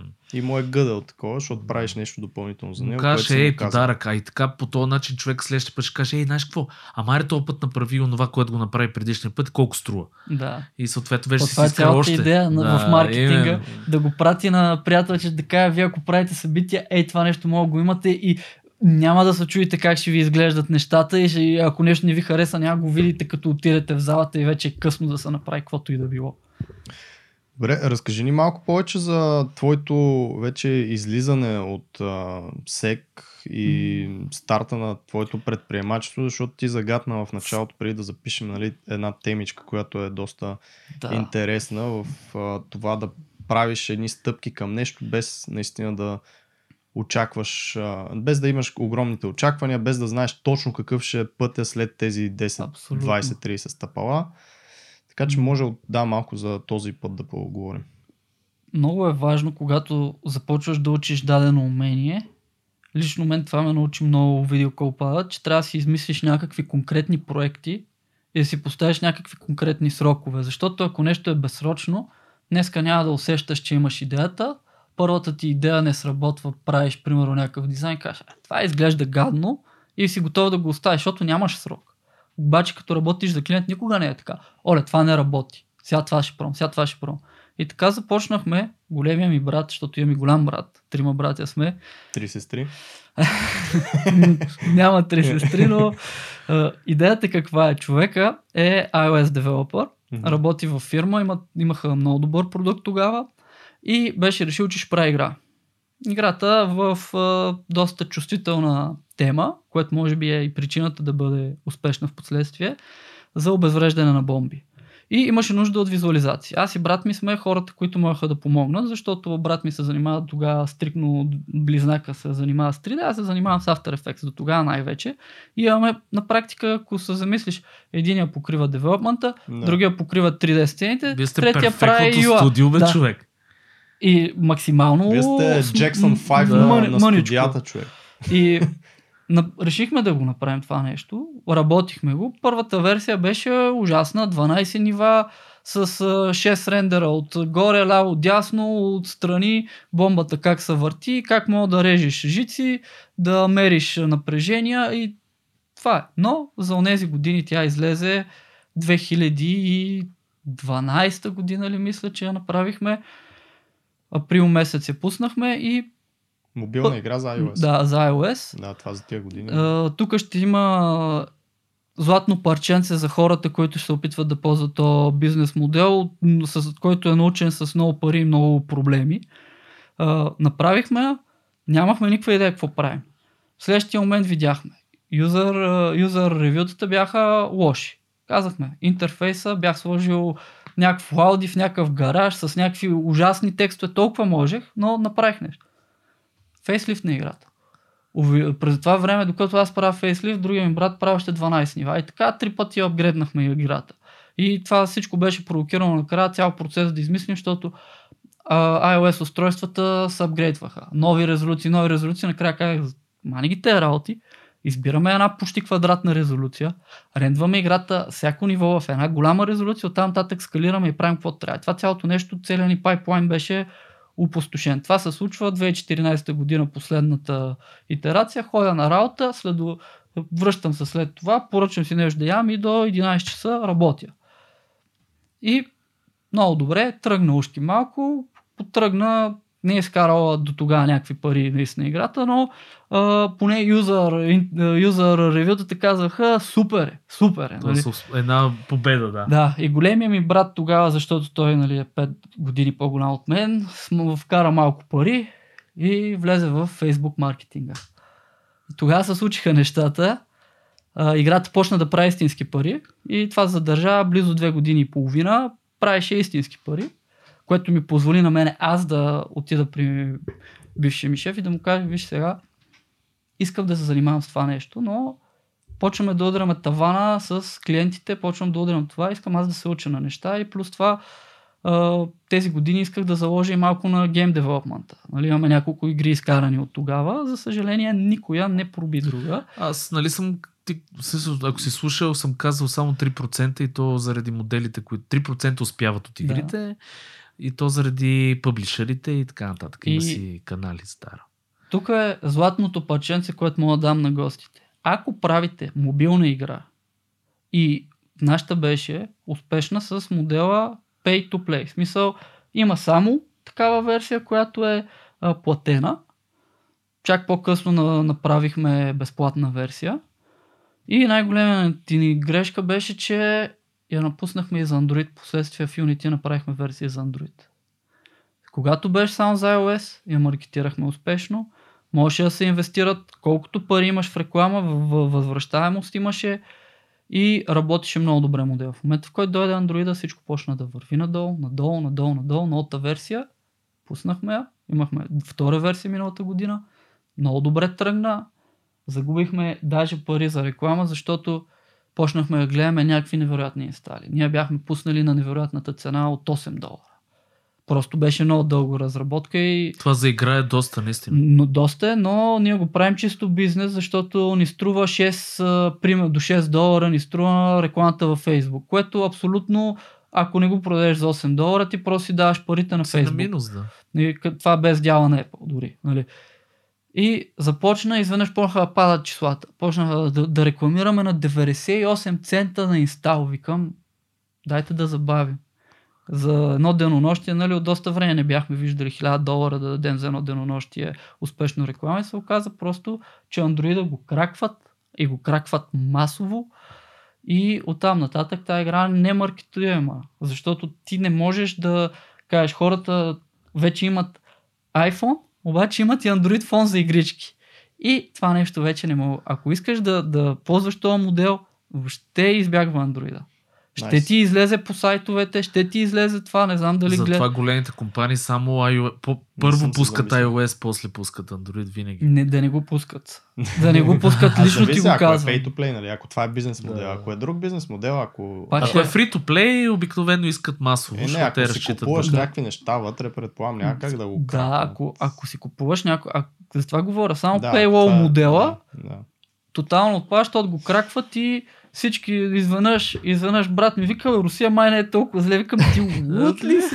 Русия да, да, да те свалят 60% Русия и Индия. Викам, не е добре. Смисъл... Мисля, че май ево, не, не плащат за тази игра. На Рут Тракер изобщо, да. че съществува. Нали? И питахме се, оставихме и 3 месеца да спадне интереса към втората. Всички сайтове, в които имаше качени, ги докладвахме към Google да ги свалят. Нали? Някои са си свалиха това съдържание, нали, но проблема е там, че ако някой е видял, той няма да плати. И mm-hmm. просто аз това го казвам, това е 6 цифра на грешка от нас, за нас. В смисъл, Супер. Това ви научава така с пръчката. Да, по нали, как начин. трябва по трудния начин. То така се научават нещата. По лесния начин Но, пак ще направиш грешката. Друг е, между другото, позитива всъщност не на това нещо, че играта е паднала нали, като продажби, а на това, че сте започнали собствен проект, че също ти е дал свободата да се отделиш от а, нали, заплатата, която си, си да. имал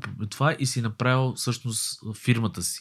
Е, за това може да разкажеш малко. В смисъл да. как а, прескочи този а, как да го кажа... Капан. Кап... То ми капан не е точна дума, защото аз не съм точно да. супер отрицателно насочен към това да работиш към някаква да, да, да.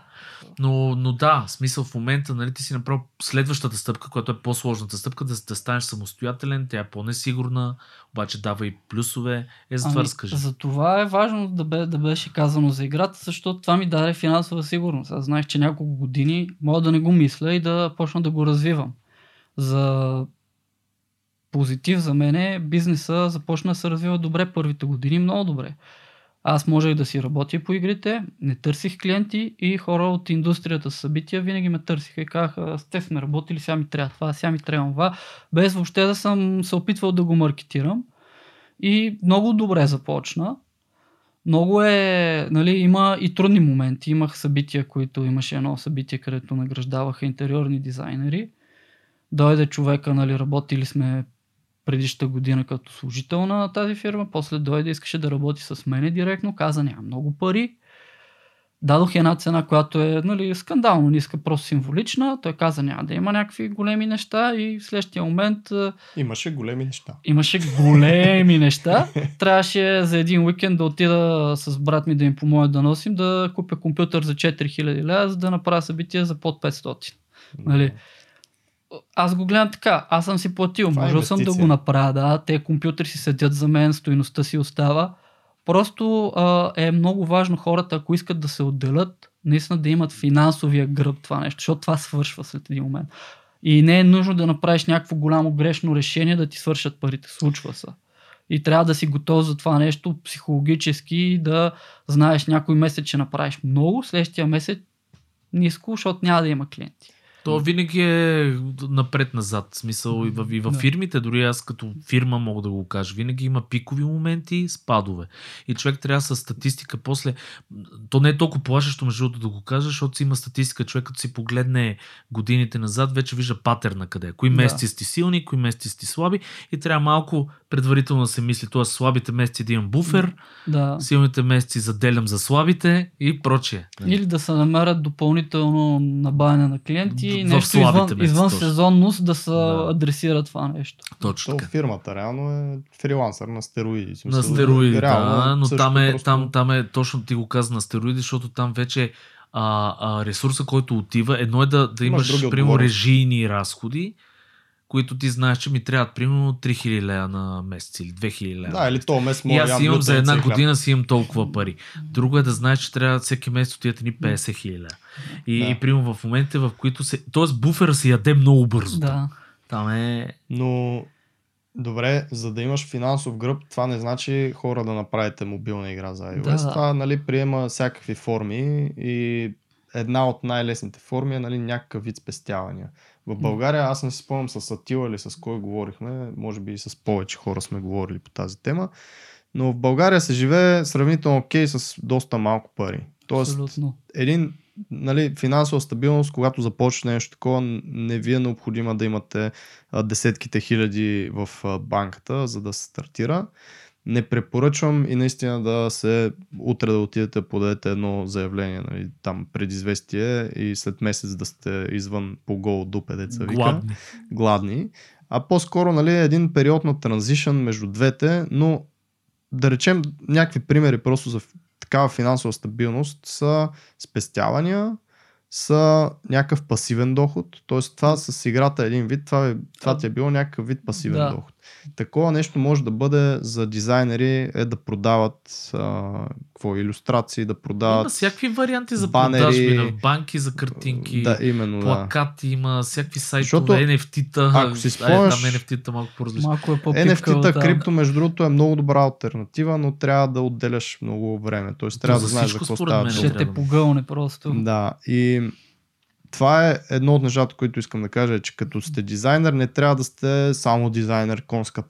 Ако имате някакви, примерно крипто да кажем, понеже го споменахме, малко да се интересуваш от това нещо, има как наистина а, и да загубиш пари определено, но и да спечелиш.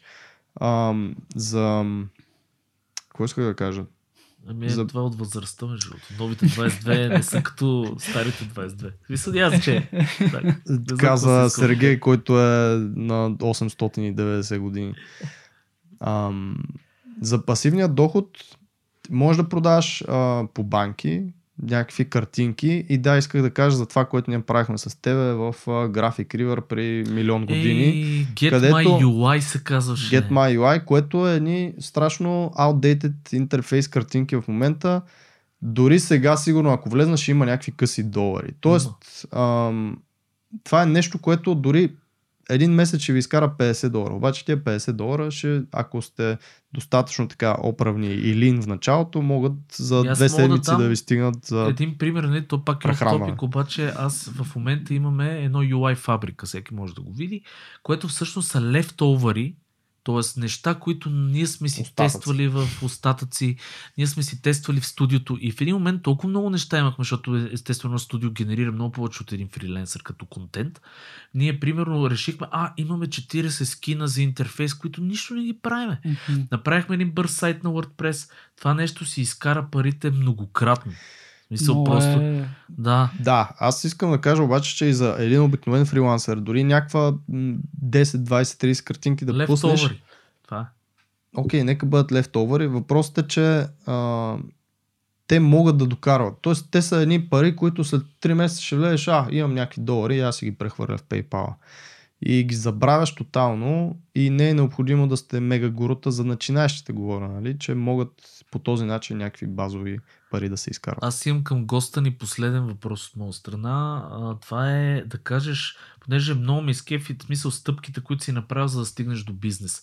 Кога е удачно да станем фриленсър? Е, това е първа стъпка, защото фриленсър е първа стъпка за после агенция, да. нали, и така нататък. Ми, най-клишираният отговор. Това никой не може да ти го каже. Ти ако не го усетиш, че си готов и най-важно е да разбереш какво всъщност означава това. Това означава, че ти ще разчиташ на себе си, ще изготвяш ти стратегиите за намиране на клиенти, за да си плащаш парите. Никой няма отговорност към тебе да ти дава пари от тук нататък. Това е в твоята градинка и ти трябва да си го направиш. И другото, което е много важно, не е нужно всеки дизайнер, както каза Антон, да има някакви пари-пари. Въпрос е да знаеш какво ще ти струва. Ако това ще тръгваш да го правиш, трябва да имаш една груба сметка. Защото моя пример е малко хардкор. Защото мен ми трябва много техника, мен ми трябват камери, mm-hmm. съм взимал, компютри, софтуери. Мисъл, с това съм искал да се занимавам и съм решил, че ако тогава не съм го направил, никога няма да го направя. И аз за това се почувствах готов за това нещо и всеки ще го усети сам за себе си.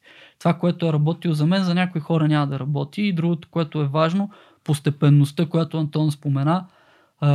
Аз не просто напуснах работа, аз първо минах на половин работен ден mm-hmm.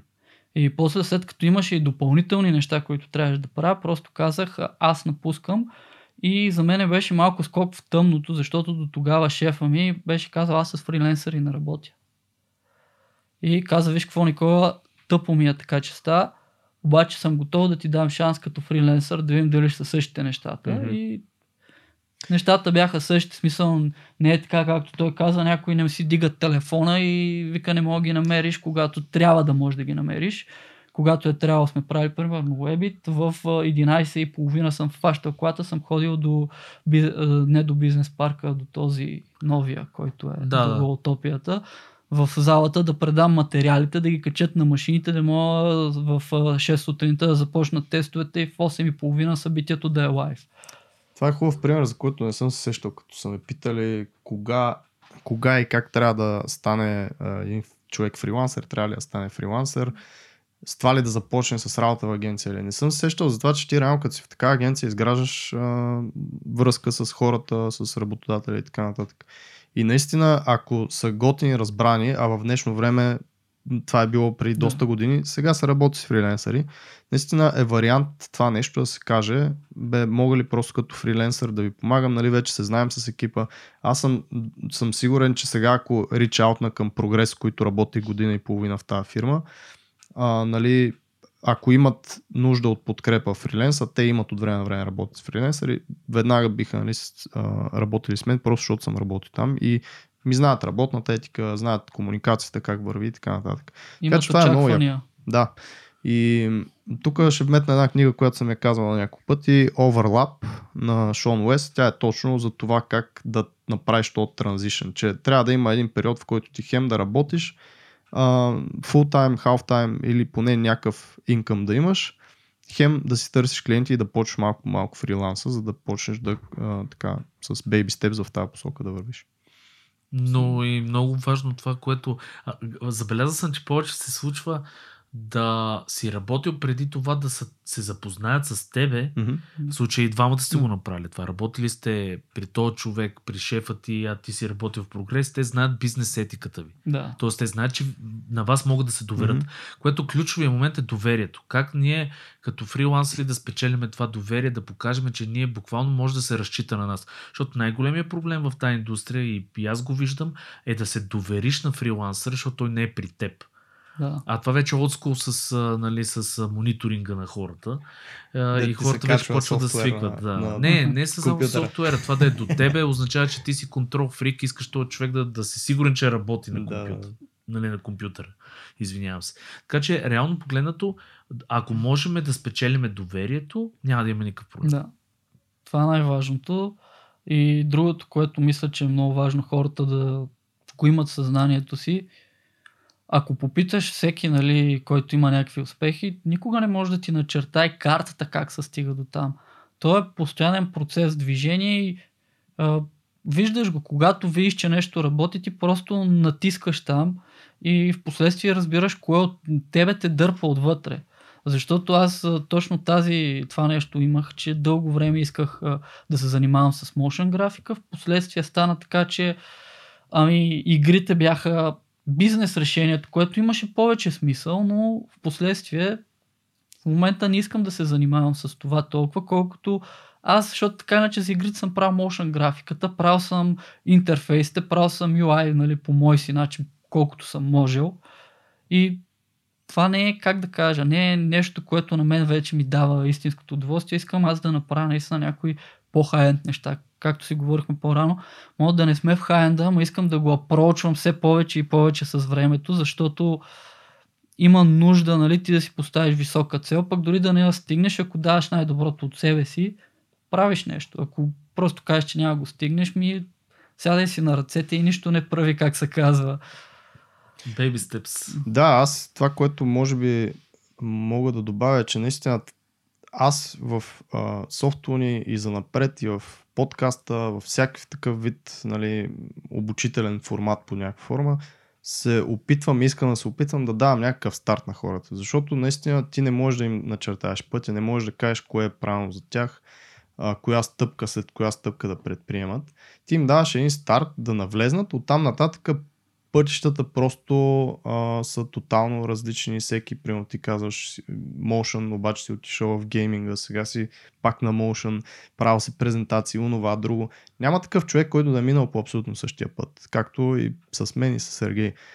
И затова може би е хубаво наистина един хубав, добър старт нали, да, да имаш, един шут в газа, някой да ти даде просто да започнеш. Там нататък вече а, на къде ще върви е абсолютно индивидуално и не е хубаво да виждаш края на, на пътя. Нали? В смисъл, ти ако виждаш края на пътя, по-добре си легни и си умри. Очак... Нали? Очакванията са крадат ти щастието, защото ако нямаш е, някакви големи очаквания, като дойде голям клиент, нали, аз знам първите ми големи клиенти, с които работих, ти просто седиш просто седиш и се радваш. Примерно да работиш с VMware, Coca-Cola, Lidl, а едно, в смисъл, първия момент си, вау, в смисъл, аз имам вече портфолио. И следващия mm-hmm. ме кажеше, много е важен за мен този процес. Като направиш нещо, трябва да имаш поне 20 минути, в които мислиш, че това е най-якото нещо. Mm-hmm. И после като влезеш бихенс да се охладиш малко и кажеш, чай, чай, спри малко, не си направил нещо, кой знае какво тук. Да, да трябва да имаш някакси здравословна комбинация от двете неща, защото ако не вярваш, ставаш циничен, нищо не си струва, пък ако много си вярваш, просто очевидно, нали, като видиш, а, особено в motion графиката, като влезеш в а, Behance, Dribble, където влезеш, в Русия в момента също има много силни такива артисти, които просто с един компютър правят неща, дето преди студия не са можели. Mm-hmm. И е толкова, как да кажа, хем ме надъхва, хем кажа, аз, аз си мисля, че съм добър в нещо, нали? Има го точно тази love-hate relationship. Им, импостър синдрома. Да. Имахме точно предния епизод, беше за това какво много пречи на да. дизайнерите и креативните хора да се развиват. Го. Едното от нещата е наистина да имаш правилна преценка за сегашното ти състояние и това нещо да не те сдухва, а напротив да ти, да ти казва, че ти имаш място да растеш. И да те отвориш за света. да вървиш. А, и нещо друго е, че нищо няма как да се случва, ако ти си къщи и нищо не правиш. Тоест, нещата се получават за хора. Между другото, днес слушах а, или вчера беше с Васко Терзиев при колегата ни Жоро Ненов а, подкаста. И нали, когато си седиш на едно място и нищо не правиш, не се получава. Обаче, като започнеш да излизаш, да се срещаш, да а, търсиш клиенти, да правиш дизайн, да намираш други клиенти, да, да говориш с всякакви хора от индустрията, колеги дизайнери. А, почват вратичките една по една да се отварят. Абсолютно. Така че това е много яко. И нещо друго, с което аз примерно мога да завърша този подкаст, е което много ме иска видето. Васил Терзиев, той между другото е кофаундър на X Campus, на Телерик, на, в Eleven е в момента, Eleven Ventures. Всеки човек е едноличен търговец, независимо дали сме дизайнери, каквито ще да сме, ние сме един вид бизнес оунари на себе си в ежедневието. Тоест ние си определяме как да си а, отделяме времето, как да си разпределяме финансите, а, нали, всичко това, как да, да се грижиме за собственото си душевно и умствено състояние. Ние сме един едноличен търговец и при дизайнерите това въжи още повече, особено когато сме фрилансери. Защото освен като фрилансери и бизнес частта, ние трябва да развиваме и самоличността си и нали, това да сме живи и здрави, общо взето. Така че ви пожелавам да сте живи и здрави и аз от мен мога само да благодаря на Никола, че дойде и проведохме този разговор. А, сигурно ще има и допълнителни още такива разговори, така че stay tuned. От мене е това. Никола, финални думи? Благодаря за поканата и много се радвам, че се видяхме и се запознахме на живо. И надявам се този разговор да е бил полезен за слушателите. Много ти благодаря за гостуването. Значи запознайте се с а, работата на Никола. Задължително посетете а, неговия сайт. А, как, между другото, какъв е домейна? Може да кажеш? ssmbg.com Супер як домен, много късичък, така че вижте какво прави, защото не, нещата там са невероятни, макар и той да казва, че са стари, ще има нови неща, но и тези за мен са вау, така че... Къде а... би ги изпратил ти? На сайта, на Vimeo, на YouTube? Къде могат да видят? Къде е най-добре? На сайта е най-добре Добре. да го видят. Линкове под епизода хора, а, както и всичките ни подканваници за Facebook групи, за патреони. Чекнете ги тези линкове, включвайте се към групите, които са публик и затворените. Точно Лайквайте, така. шервайте. Обичаме ви, вие ни обичайте и така нататък. Ето, Антон не ми остави между другото избор и не ми остави и какво да кажа накрая, така че от мен е чао и ви благодаря, че ни слушахте. Чао! Чао, чао!